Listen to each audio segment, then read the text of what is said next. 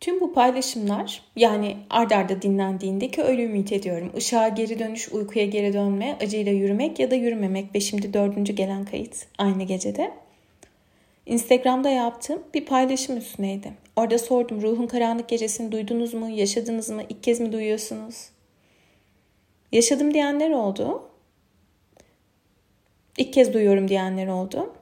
Yazarken daha sonra çok uzun geldi bunu anlatmak. Bir arkadaşımın yaşadığı bir hikayeyi anlattım. Şöyle dedim, e, sevdiğim, çok sevdiğim bir insandı. Bütün birikimini tiyatroya yatırmıştı. Her şeyden vazgeçmişti. Bütün hayat planından, her şeyden, olduğu her şeyden, biriktirdiği her şeyden, içine doğduğu her şeyden. Ve olmadı. O domino taşı gibi hayatı yıkılırken yaşadığı son gecesini bana çok farklı cümlelerle anlatmıştı. Bu benim yıllardır unutamadığım, hatta sanki onun yanındaymışım ve onu izliyormuşum gibi böyle gözümü kapatsam görebileceğim bir şey oldu.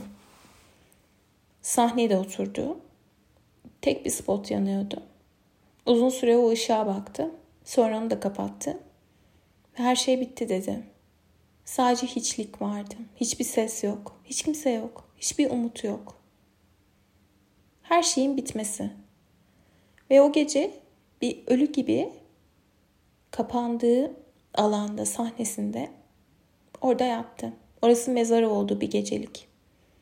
Ertesi gün kalktı ve artık kalktığında bambaşka bir kimliği ve yaşamı vardı. Ruhun karanlık gecesi tabii bir gecede olmadı o yaşam. Oradan kalkabildi ertesi gün. Ama ruhun karanlık gecesi uzun süre devam etti. Ve onu bambaşka bir insan yaptı.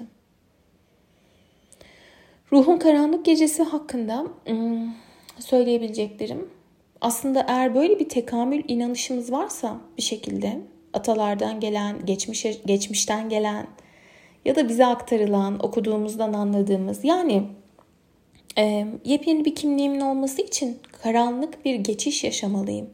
Bir dibe vuruş yaşamalıyım. Her şeyim gitmeli, mahvolmalıyım vesaire gibi bir inanışımız varsa hayat bizi bu yöne doğru ittirebilir. Ama böyle bir inanışımız olsun ya da olmasın bu hayatımızdaki bir dönemeç olabilir. Ve aynı zamanda herkes her durumu aynı şekilde karşılamayabilir. Yani bir kişi için çok sevdiği birinin vefatı hayatının bittiği an olmayabilir. O oradan kalkıp devam edebilir. Bunun örneğini çok gördüm. Çok büyük kayıplar yaşamış arkadaşlarım var çevremde, danışanlarım var. O acının içinde uzun süre kalanlar da oldu ve bu da doğal. O acının içinden bir şekilde inançla ya da tutunacak bir şeyle oradan çıkıp devam edenler de oldu. Yani bu sebeple diyemem ki her vefat, her boşanma, her kaza, her organ kaybı, her her çocuk kaybı ya da başka bir şey ruhun karanlık gecesidir diyemem bu sebeple. Çok kısa tutmak istiyorum kaydı. Acaba kütüphanemde hangi kitapta bu işlenmiştir diye düşündüğümde çok sevdiğim bir kitap olan ve bence bütün kadınların kütüphanesinde olmuş olan olmuş olan olmasını ümit ettiğim Kadınlar Şifadır. Filiz kitabı elime geldi. Ve yanılmadım. Ruhun karanlık gecesini anlatmış 2-3 sayfada. Ruhu özleriz demiş. Çünkü ruhu yaşamın merkezine koyan bir kültürde yaşamıyoruz. Bir önceki kayıtta bahsettiğim her adımımızda ruhumun kararı olsun diyemiyoruz. Zihnimin kararı olsun, araba olsun, ev olsun diyoruz. Bu sebeple de ruh ve ruhun ihtiyaçları gündemimizde yok bizim bu karanlık gecelere kadar. Bunlar benim yorumumdu. Filistelek şöyle devam ediyor. Aksine pek çoğumuz çocukluğumuzdan itibaren ruh kaybına maruz kalırız.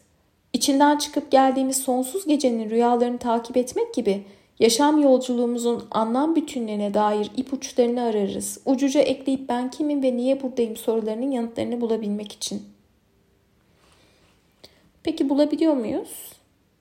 Nasıl buluyoruz? Yine Filistele'nin sözlerinden devam etmek istiyorum. Ruhun karanlık gecesi insanı paramparça eder ki zaten fonksiyonu da budur. Kadim erginlenme ritüellerinde yine bir önceki kayıtta bahsettiğim olgunlaşma sürecindeki kişi kendi dayanıklılığını ve gücünü idrak edebilmesi için bazı zorlu sınavlara tabi tutulur. Bu ritüellerin yokluğunda ise yaşamın kendi doğal akışı içerisinde yaşadığımız maddi manevi varoluşsal krizler, bilincin karanlıklarına ve gölgelere inişini hızlandırır. Bu inişe o zamana kadar bildiğimizi sandığımız hemen her şeyin terki iştirak eder. Geçici bir mana kaybı yaşar insan. Hayal bohçası boşalmıştır veya epeyce küçülmüştür. Kendimize ve yaşama dair ilizyonların içsel bir ateşte yandığı bu arketipik süreçte o zamana dek bize hizmet etmiş bir yaşam kurgusu son bulur. Ölüm demiş. Tarot ölüm kartı diyorum ben de. Ve bilinmezin rahminde yeni yaşamın olasılıkları filizlenmeye başlar. Yeniden doğum demiş. Güneş kartı diyorum. Işığa geri dönüşte anlamını okudum. Ruhun karanlık gecesi isminden de anlaşılacağı üzere hastalık, ölüm, boşanma, kayıplar, kazalar ve benzeri zor deneyimlerle başlasa da aslında bir güçlenme, özgürleşme ve kendi özümüze ait hazinelerle buluşma yolculuğuna davetten başka bir şey değildir. Ruhun karanlık gecesi bizi hakikate çağırır. Vurgulayarak okuyacağım. Ruhun karanlık gecesi bizi hakikate çağırır ve bütünlük yolculuğumuzda bizi kestirmeden labirentin girişine koyu verir. Hem de hazırlıksız bir şekilde. Bitirirken sorduğu soruları sormak istiyorum. Canımın en çok yandığı, en çaresiz ve kaybolmuş hissettiğim an, hakikatime ve ihtiyaç duyduğum şifaya en yakın olduğum an olabilir mi? Zorluğun ve acının temel kaynağı korkularımdan dolayı değişime direnmem olabilir mi? Hakikat ne kadar sert olursa olsun içinde mutlak şefkati ve şifayı barındırmaz mı?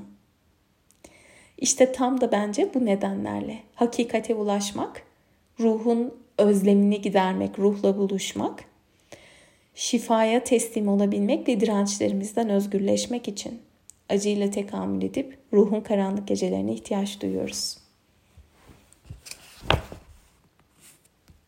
Doğan Novus'tan çıkan Filisteliğin Kadınlar Şifadır kitabından alıntıydı.